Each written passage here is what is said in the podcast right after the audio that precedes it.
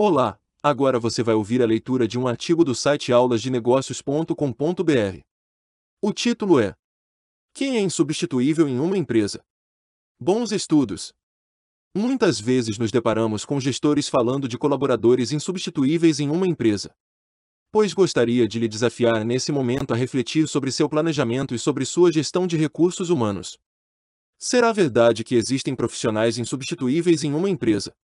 Inicio nossa reflexão com uma frase de Napoleão Bonaparte: O cemitério está repleto de insubstituíveis. Portanto, podemos depreender duas hipóteses para sua organização, sendo que a primeira é que não existem insubstituíveis em uma empresa, e a segunda, tétrica, mais justa, é que sua empresa será enterrada no futuro com seus insubstituíveis. Dependência sempre é um erro. Depender de fornecedores, clientes ou colaboradores é dos caminhos mais curtos para o fracasso empresarial. É óbvio que devemos valorizar nossos talentos. Não estamos tratando disso e sim de nos prepararmos para suas saídas. Mesmo um talento alçado a sócio pode desejar sair da empresa e seguir outro caminho. Não existe garantia de que ele permanecerá com você. Mantê-lo deve ser prioritário, mas e se não for possível? E se seu talentoso colaborador ficar doente, tendo que se afastar do trabalho? A empresa para ou não? Ela quebra ou não? A gestão de recursos humanos deve ter como uma de suas premissas sempre preparar substitutos. E a premissa dos estrategistas da empresa é preparar uma organização para a ausência de qualquer um de seus membros, inclusive do próprio estrategista. Para que uma empresa não seja dependente de pessoas-chave, é necessário um processo decisório mais horizontal, onde mais pessoas sejam capazes de tomar decisões independentes. E isso reflete justamente em retirar poderes de alguns e delegá-los. Quando treino pessoas para trabalhar comigo ou em uma organização, busco torná-las independentes. Quero que se acostumem a tomar decisões sem precisar necessariamente do meu aval. E isso começa com decisões simples, se tornando mais complexas com o passar do tempo, o que envolve riscos. Aqui está a chave: mapeamento de riscos e dos impactos de decisões erradas. O primeiro ponto é compartilhar com a equipe a visão estratégica do que está sendo almejado com as ações que serão tomadas, assim como os riscos possíveis. Com uma equipe consciente do que se almeja com um plano de ações, menores serão os erros. Quanto mais conscientes do impacto de suas ações perante o todo, mais as pessoas envolvidas tendem a refletir nos impactos do seu trabalho sobre o todo do projeto. Sequencialmente, você deve delegar tarefas de acordo com os perfis e habilidades do time e dar autonomia para que indivíduos ou grupos tomem certas decisões. O que um gestor de projetos precisa é de indicadores, não de longos relatórios e reuniões intermináveis. Você precisa ter um time em que pode confiar ou então prepará-lo para ser confiável. Dois pontos-chave até aqui: mapeamento de riscos e indicadores. Nunca entre em um voo cego.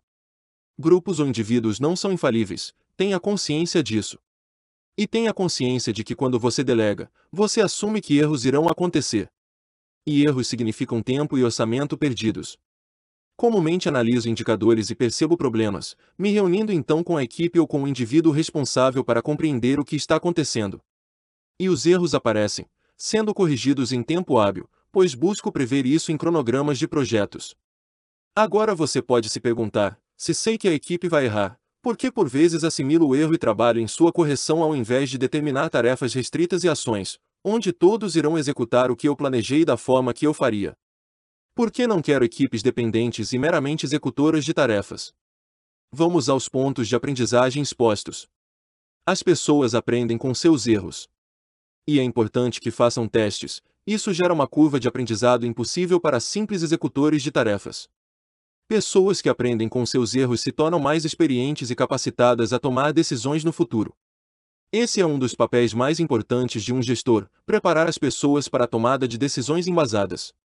Muitas vezes as soluções encontradas por indivíduos ou equipes são inovações em procedimentos e táticas. Então você que está aprendendo com sua equipe e identificando reais talentos.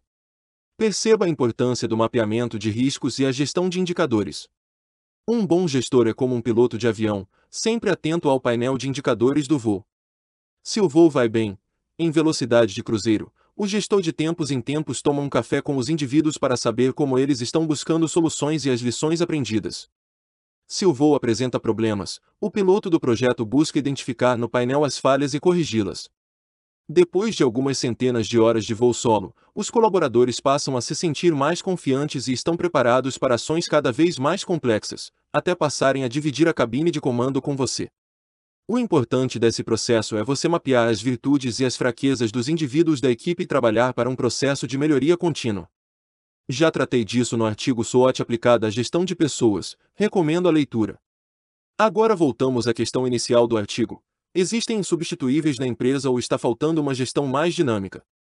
Quem está sendo preparado para substituir os insubstituíveis? Quem está sendo testado e tendo suas habilidades colocadas em xeque, de maneira a ser cada vez melhor e mais experiente? Gestores medíocres têm medo de equipes qualificadas, pois a qualquer momento um de seus membros podem vir a substituí-los. Gestores estrategistas possuem a visão de quanto mais qualificado e competente for sua equipe, mais ele pode voltar sua atuação à definição de estratégias e estudos de inovação que trarão impactos reais sobre o desempenho da empresa. Medíocres sempre acreditam que são insubstituíveis em uma empresa. Lembre disso.